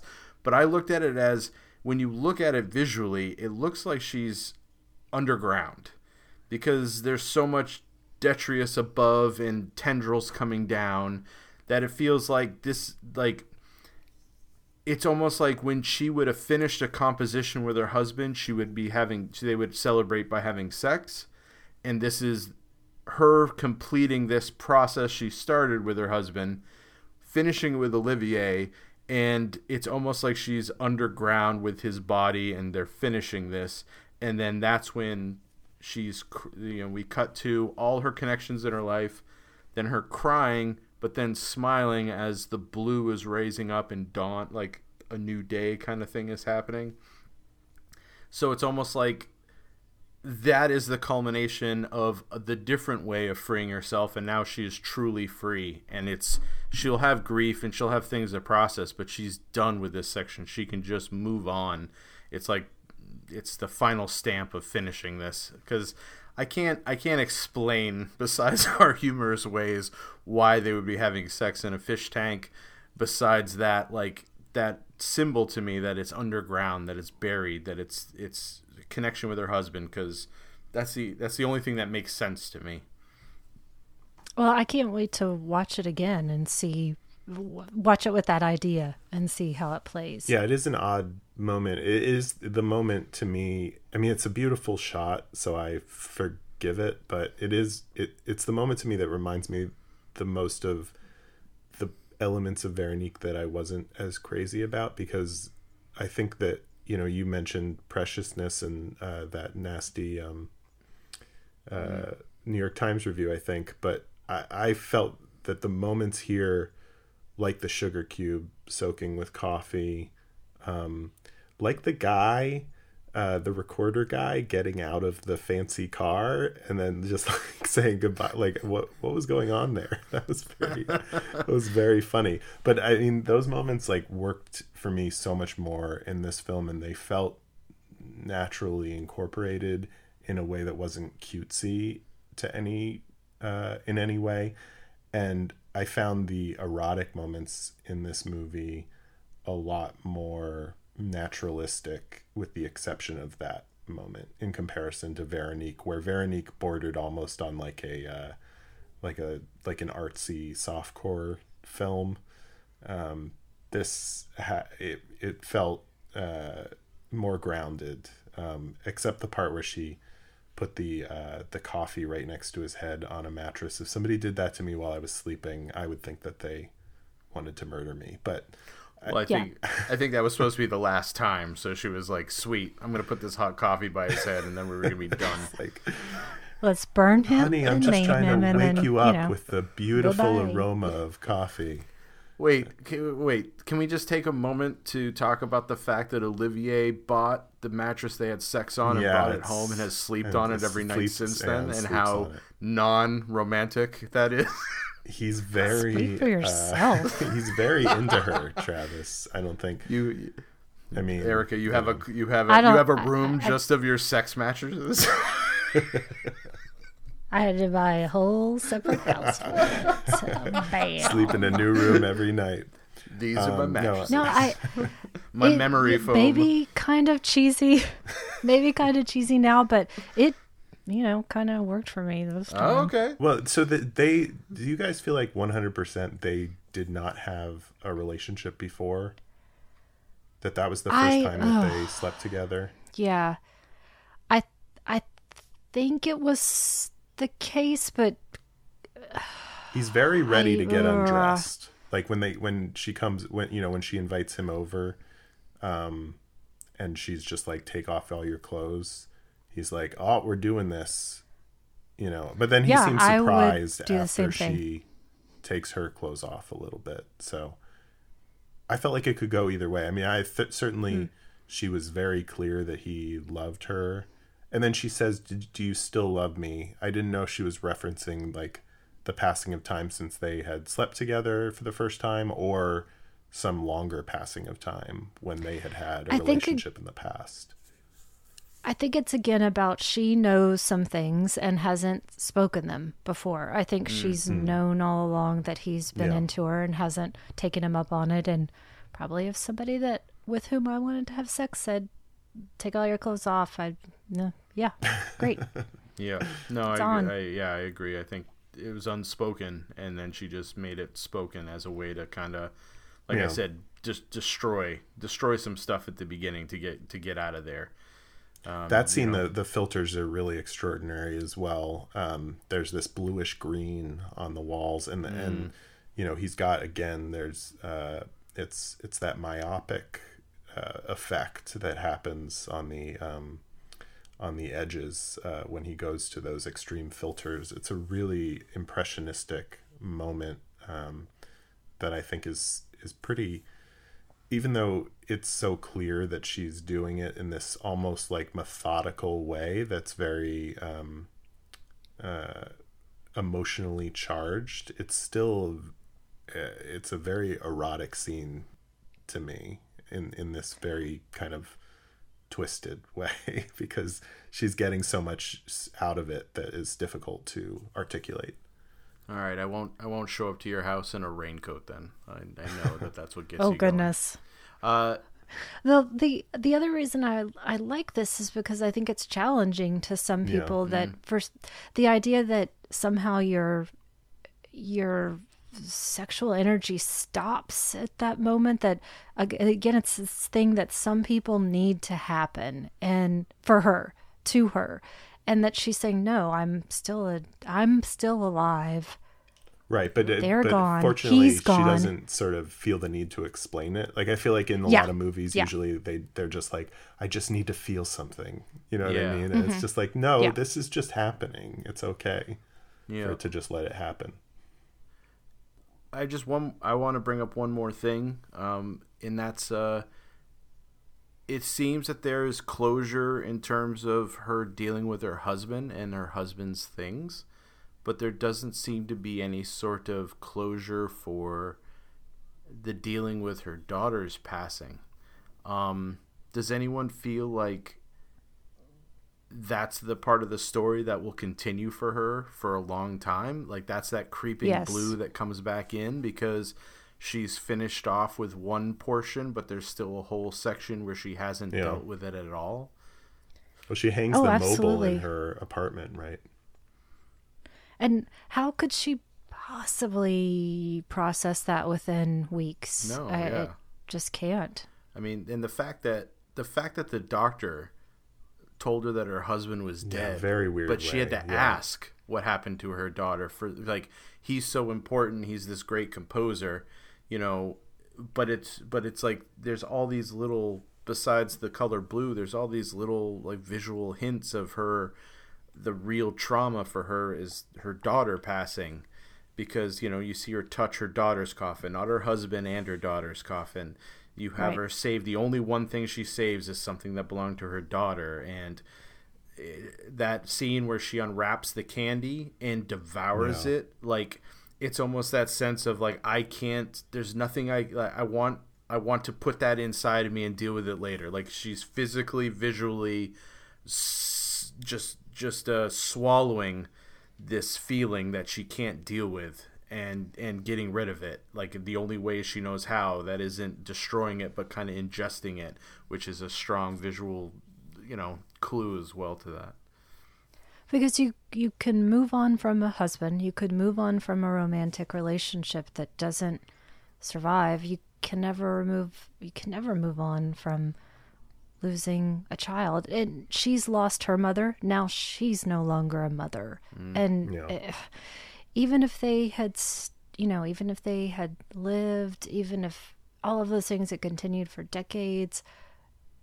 there's that why you have me here that undercurrent of morbidity that it all goes away anyway a disease can take it all away yep Yeah, the the daughter and sort of like the processing of her grief. There were two things in uh, Insdorf's analysis that I was surprised by. She because she talks about that candy as commu- uh, potential communion, yeah which t- to me, to me.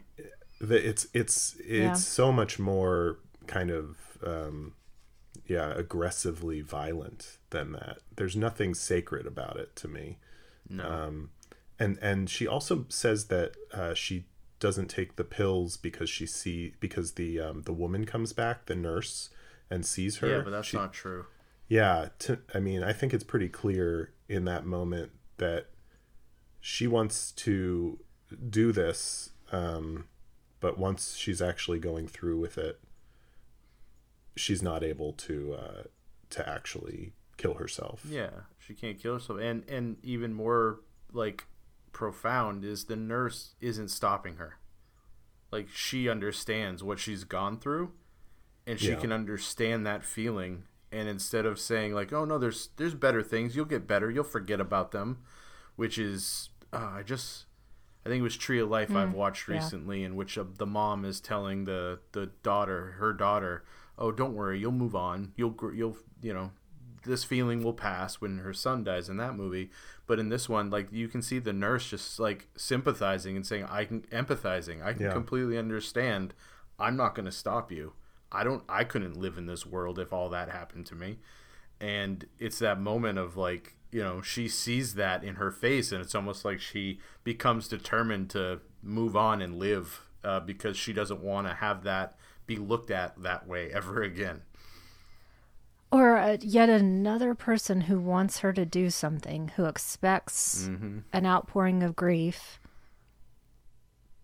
for their own sake somehow, or uh, just to make themselves feel better. I don't. I mean, I think Yep. she's Not afraid. I think she's articulating it. afraid of her. You know, I think that uh, when when when you ha- know somebody who experiences something like that, there is a bit of a fear of interacting with them because you don't want to say the wrong thing. You don't know how they're going to act around you or how they're going to respond to anything, eh, you know, any outside stimulus and that nurse i think there's deep sympathy but there's also this feeling of you know i don't want you to do this again to yourself. Uh, um, you know I, I don't want this to to i don't want my interaction to be the uh, have the result of you feeling worse about the situation that you're in that's already pretty much as wor- as bad as you can possibly feel. Yeah, I like what you were saying, Ericca, about her once again realize like thinking about this is something someone is expecting of me, and I'm not going to fall. I'm not going to do that again.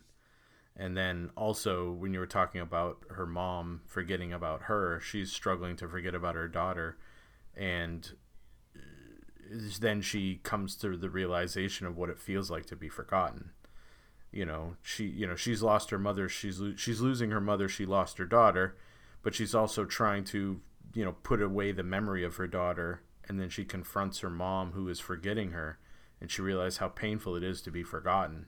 And you know it it I can imagine that that you know that would uh change the way that she's going about her process of grieving completely. What about the um the bungee jumping? I mean uh, criterion felt that it was uh, relevant enough to put it on their the cover of the of their blue disc.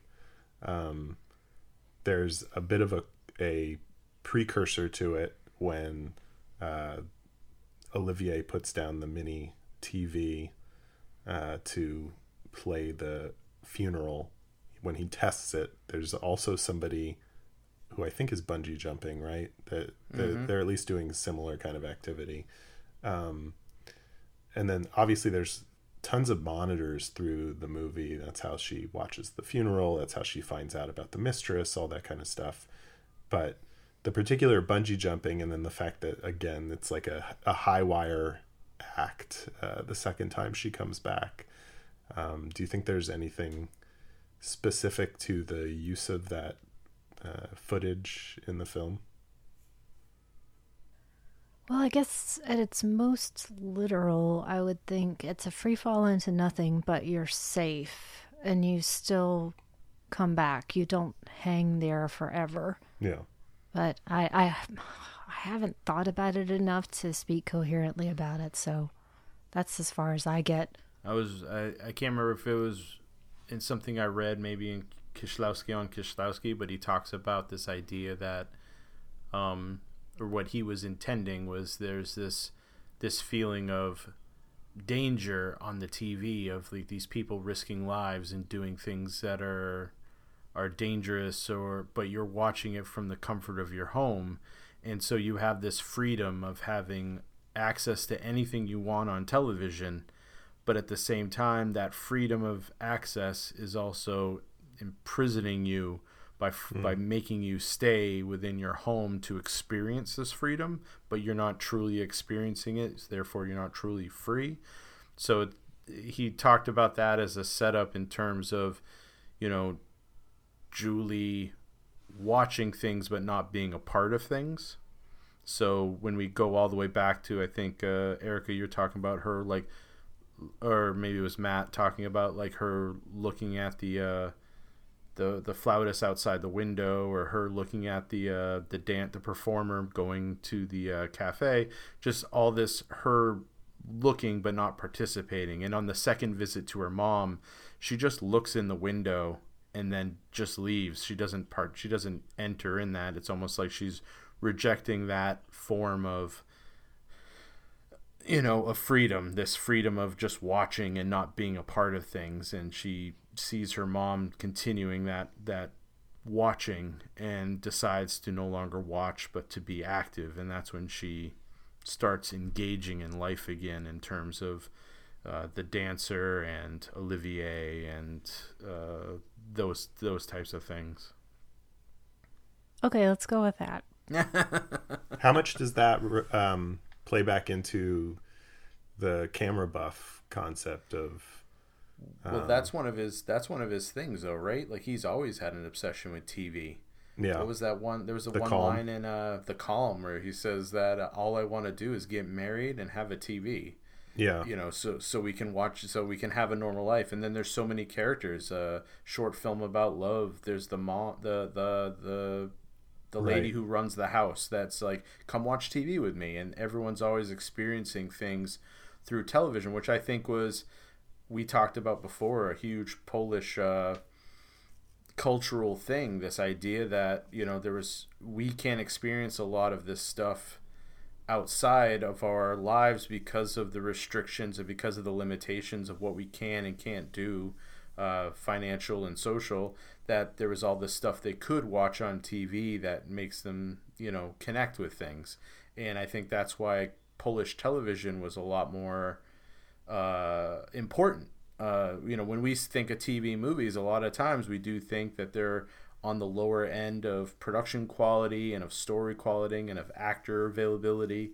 But in Polish television, it was it was just as high quality. It was just as important as something that was screened theatrically.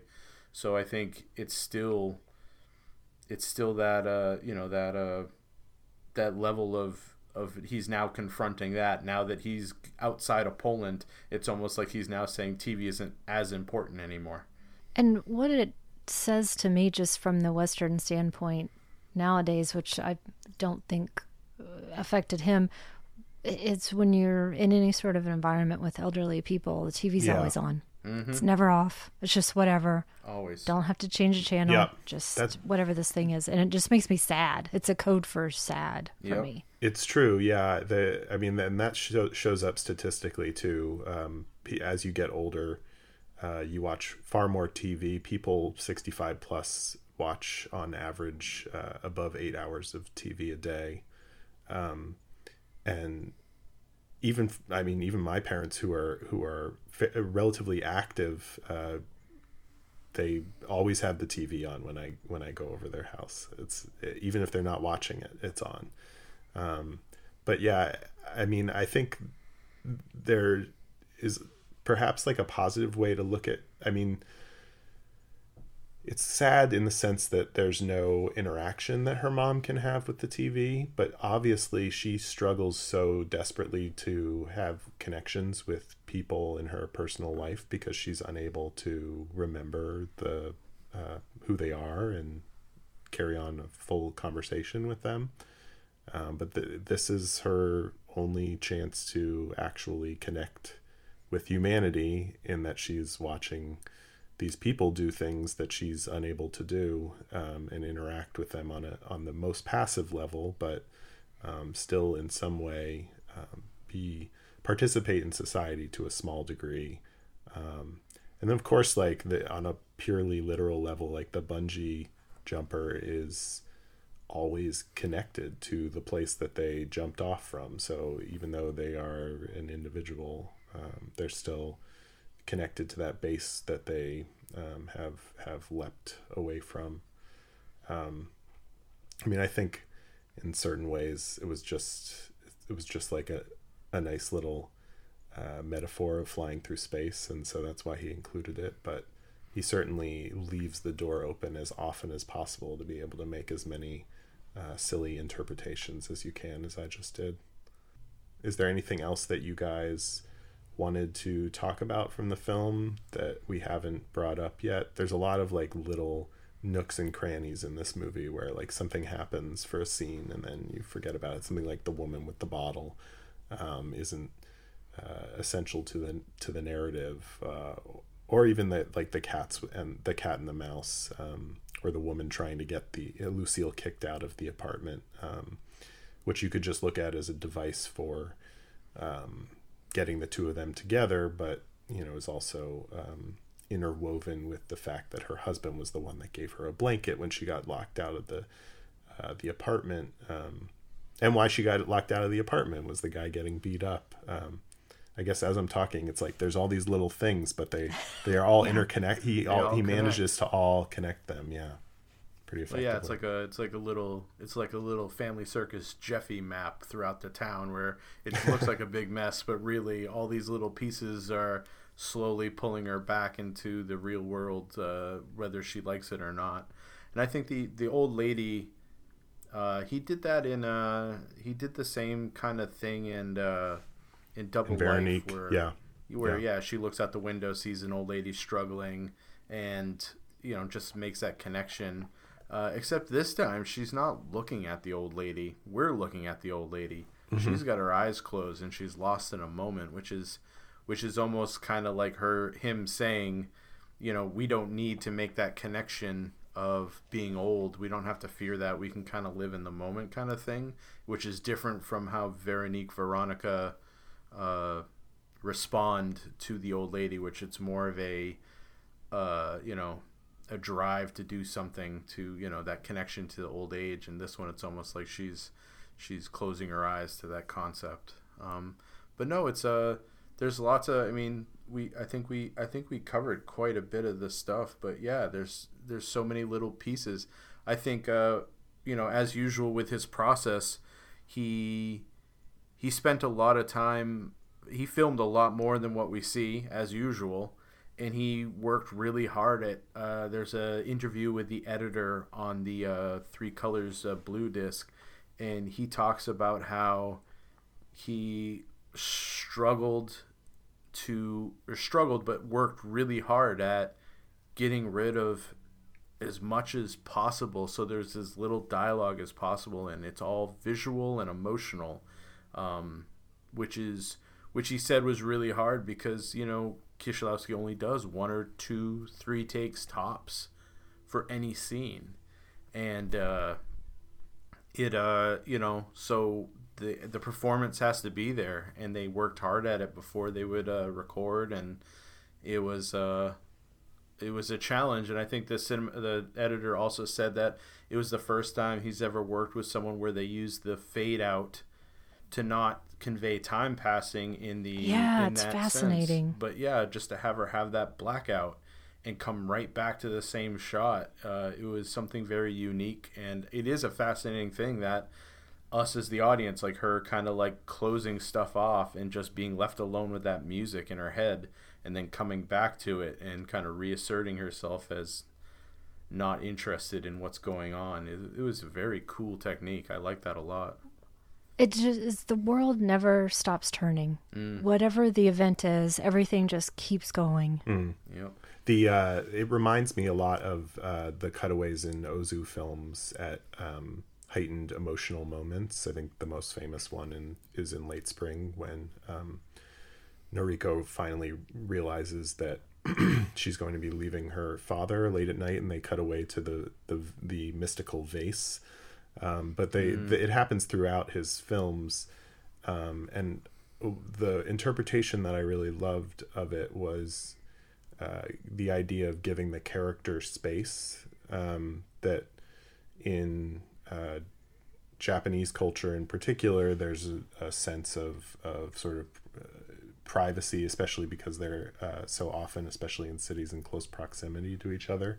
Um, and in films, obviously, one of the remarkable leaps forward in human interaction was the idea of having a character, uh, a close up of a character, you know, having this personal space. I mean, never before in history, unless you were intimate with somebody, either uh, a, family member or or a loved one, uh, would you be able to walk up to somebody like five inches from their face and just stare at them for for a minute? It would mm. be very weird. Um, so this was the first opportunity that we got to do this, and um, in that process is uh, invasive to a certain degree, and it kind oh, of yeah. reminds me of um, Kieślowski talking about the reason why he wanted to make fictional films is to to move in on on people's personal space essentially. He didn't feel like he could get at the deeper emotional and psychological truths of these people because they were real people and he didn't want to invade their personal spaces. And in this film even though like i i know for for Kieślowski he said literally the reason he did this was it was almost like it stopped time for her. But i see it in a lot of ways as a moment that is too emotionally intense to depict this character's um, personal space. That in this moment, it's so overwhelming for her that it's almost like we're filming a documentary and, and she reaches out and put, puts her hand over the camera because she doesn't want us to see her response um, because it, it it's it is like remarkable especially to remember that this is a movie about somebody who just wants to be left alone, that gets rid of all of her stuff and moves somewhere where she doesn't know anybody and just wants to um, have her affogato uh, at her corner cafe. But we're always there with her, watching her go through this experience. And, you know, you wouldn't walk up to somebody on the street and ask them, hey, why you I, I heard you just lost your husband and daughter. Tell me a little bit about your life and and you know what you've been doing as you've been going through this. And this is our opportunity to see somebody even if it's fictionalized pass through that experience. So there is like a relationship there that needs to be mediated by the filmmaker. And i think that those moments are are moments like that. I think the only other thing that we didn't talk about uh, in terms of was the character of antoine the uh, the uh, young the boy yeah. who witnessed the accident. Um, I think his portion in the film is very minor. He's there at the beginning, the middle, and then at the end. But I think there's a whole there's a whole kind of arc with his character of he's a young he's a young young guy who witnesses something horrible and when he comes to try to talk to Julie about it to almost kind of process that trauma of seeing something so horrific and she doesn't give him that satisfaction. And then he's left still with that trauma at the end because he's he's bathed in blue light which is that that same color that we associate with uh, Julie not dealing with things. And so he's he can't deal with it he can't process it and he's wearing that cross around his neck which she has given him like the same kind of like uh Ericca you were saying with the house with the same kind of like I'm giving you this this is now off my plate. It's almost like here nope you're keeping the necklace. Yeah. that whole experience is off my plate and it's now your deal. And instead of like where everyone else where the the the gifting of these of these things are liberating for them or life changing for them like this the kid is not able to process it. He's waking up super early in the morning, and you can tell he's not he's not happy. He's and he's covered in blue light. It's almost kind of it's almost kind of sad that you know this is a trauma that he has to hold on to now for a long time, and it'll take a while for him to uh, release it as well. Because you know it's got to be something to come across an accident like that. It's it's got to be scarring as well, just seeing that kind of violence. Well, if we want to continue with the idea of the cross too. It's I think it's an important lesson that she's taught to him, not in a calming, motherly way. She said, you know, I'm I'm not your savior here. I can't take this away from you. Here's a piece if this if this keeps a moment alive for you of me or of my daughter, but it could also be a little bit of a totem here, or if it gives you some sort of religious comfort. I don't need this. Maybe someday you won't either. Mm. Yeah, because I mean, he could sell it or throw it out. It's not like he. It's not like she's saying keep this forever and ever. Um, it's it it is probably for him in that moment the fact that he's wearing it even you know that it's part of his own process of the experience that he's gone through. And that's the same cross that her husband bought the mistress as well. Right. Yeah. Which is a just a dick move. It's like uh, Oh, total It's like dick the the Walt Whitman book that uh, Clinton gave uh, Hillary and Monica Yeah. Lewinsky.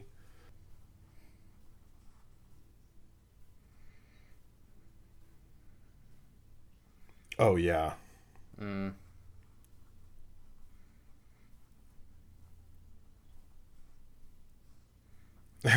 I, I, I totally agree. I mean, because it well, and everybody's like, "Oh, you didn't know," and it's like, Yeah. it's like what? um, even the mistress is like, "Oh, you know, like, oh yeah, we, we we hung out for years. This is his baby. You you weren't aware." What what do you guys think of the um the montage at the end? That was that was one thing that that we haven't mentioned, which is pretty unusual in um, Kieślowski's filmography. Thinking about all of those connections that we make, whether we realize it or not, every piece that we touch, Yeah. it just continues on and on.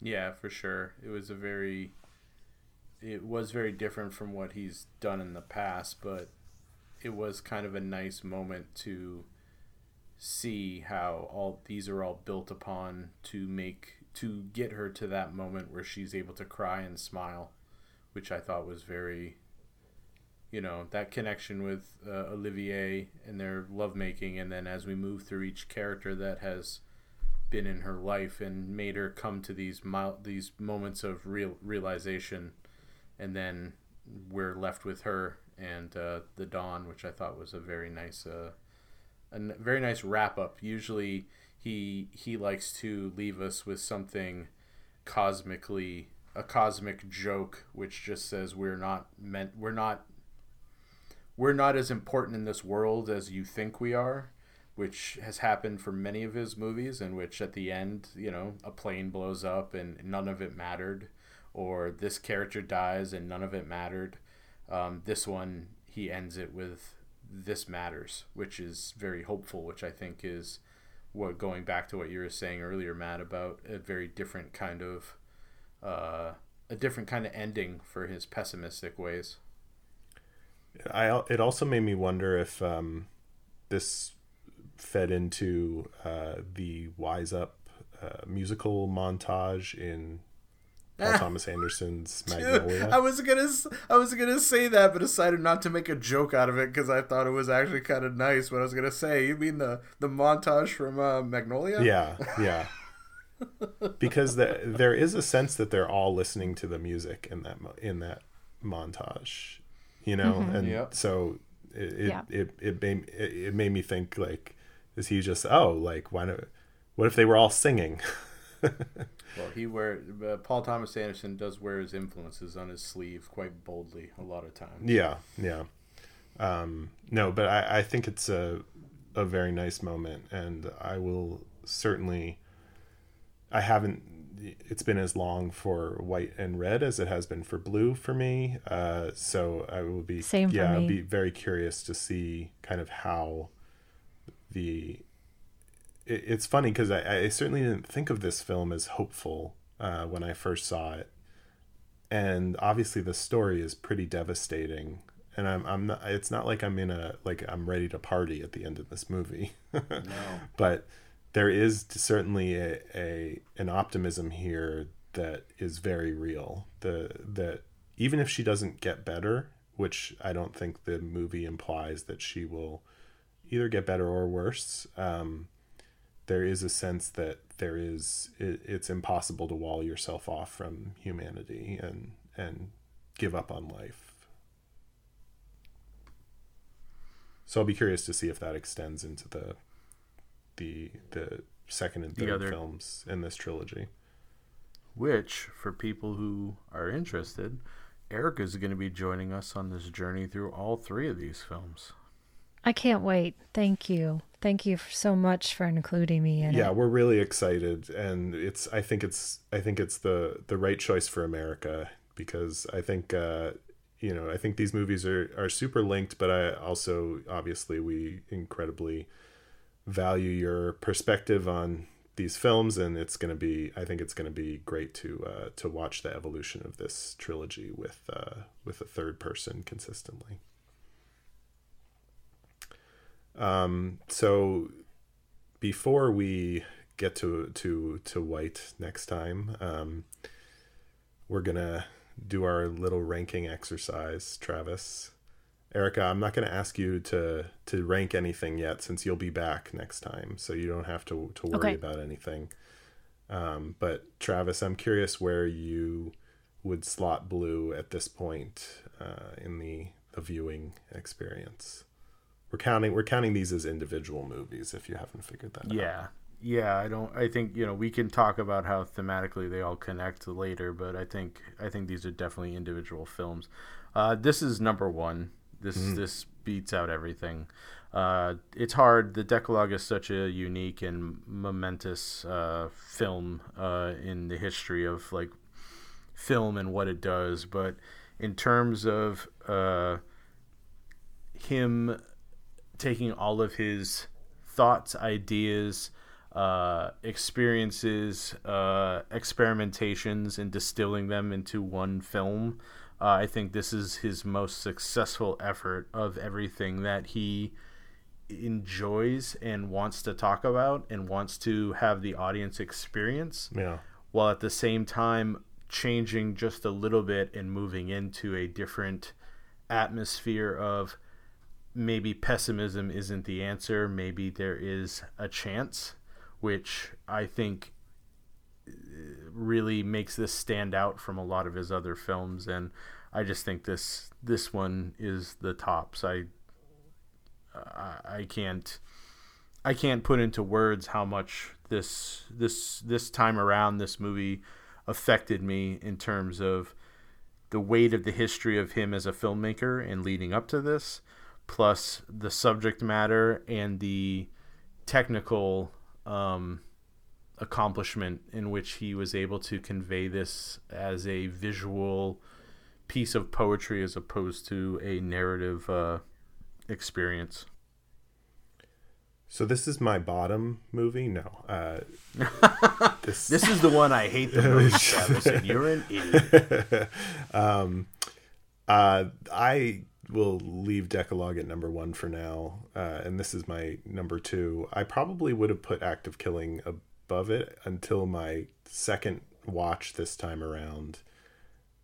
And I think the reason why I love this movie so much, and especially loved it um, last night, was that there's so much to take in and yet in a very um, nebulous way i think that there's this is a movie that you could watch every day and take something out of it that's different than what you took out of it before and i really enjoyed just uh, sitting in it uh, as I mentioned at the beginning of this podcast, and and living in this world. And even though it's a very emotionally tur- turbulent film, um, and I certainly wasn't in a uh, an amazing mood uh, when it when it was over. I w- almost wanted to watch it again immediately.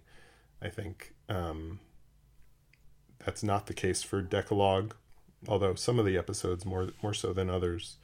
Um, I think the the monumental scale of that accomplishment is is what I come back to. But I think here, uh, he is really working at a different level in in terms of his technique and um, his ability to, to put together um, strands that otherwise wouldn't seem interconnected so tightly.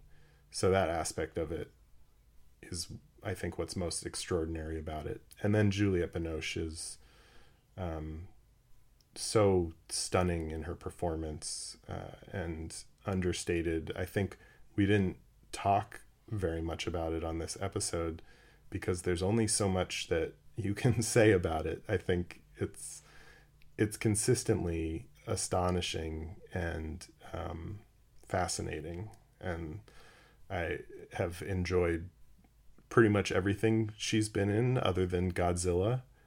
um, but Well, fun fact: she turned down Jurassic Park to be in this movie. yes, I forgot that. Oh, I knew that a long time ago. That it's pretty amazing. Yeah, um, Laura Dern, not a bad second choice though.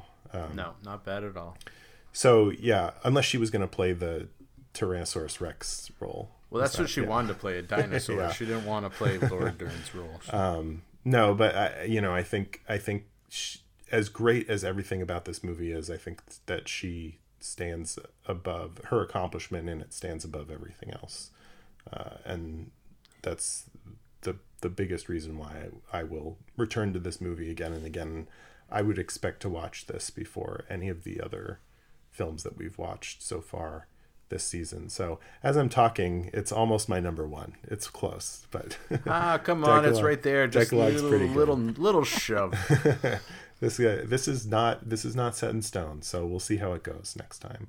Um, but next time we are going to be talking about white, and um, this is the kind of the the stepchild of the trilogy. Everybody loves blue and loves red, uh, but here right in the middle is little old white, uh, and I'm I'm excited to uh, to revisit this one. Me too. I haven't seen it, so this will be. My, I've seen Red, but I've never seen Oh, White, so I'm excited to. Oh, uh, wow. First time viewing. Oh, goodness. We should mention So there's I'm- actually a, a white reference in this film um, when Yes. when she goes to find the mistress at the courthouse. Uh, So she- that was Julie Delpy in the background. yes, she peeks Yeah. in. Ah, nice. Yeah, she peeks in on on the proceedings, um, and they started filming White the day after they wrapped Blue. I can't believe I was reading about the production schedule for these three movies, and all three of these movies were finished within 18 months or something. Like it was Yeah, ridiculous. the, from from fast he made this. concept to finish, it was three years for all three of these movies. Yeah, insane. It's crazy. and he Talk uh, about monumental. Their, their goal was to put blue into uh, oh, shoot, what was it? Venice. Red was going into Cannes, blue in Venice, and white was going to Berlin. Yeah, Like he won all three of them in the festivals at the same time. and blue won w- and and white won and red lost to pulp fiction which Pulp i'm sure we will talk about but uh not not yet next time is white Well, Ericca, thank you for joining us once again, and we look forward to uh, Yeah, we can't continuing wait. this conversation. My very great pleasure. Can't wait. And with that, we're complete for another week.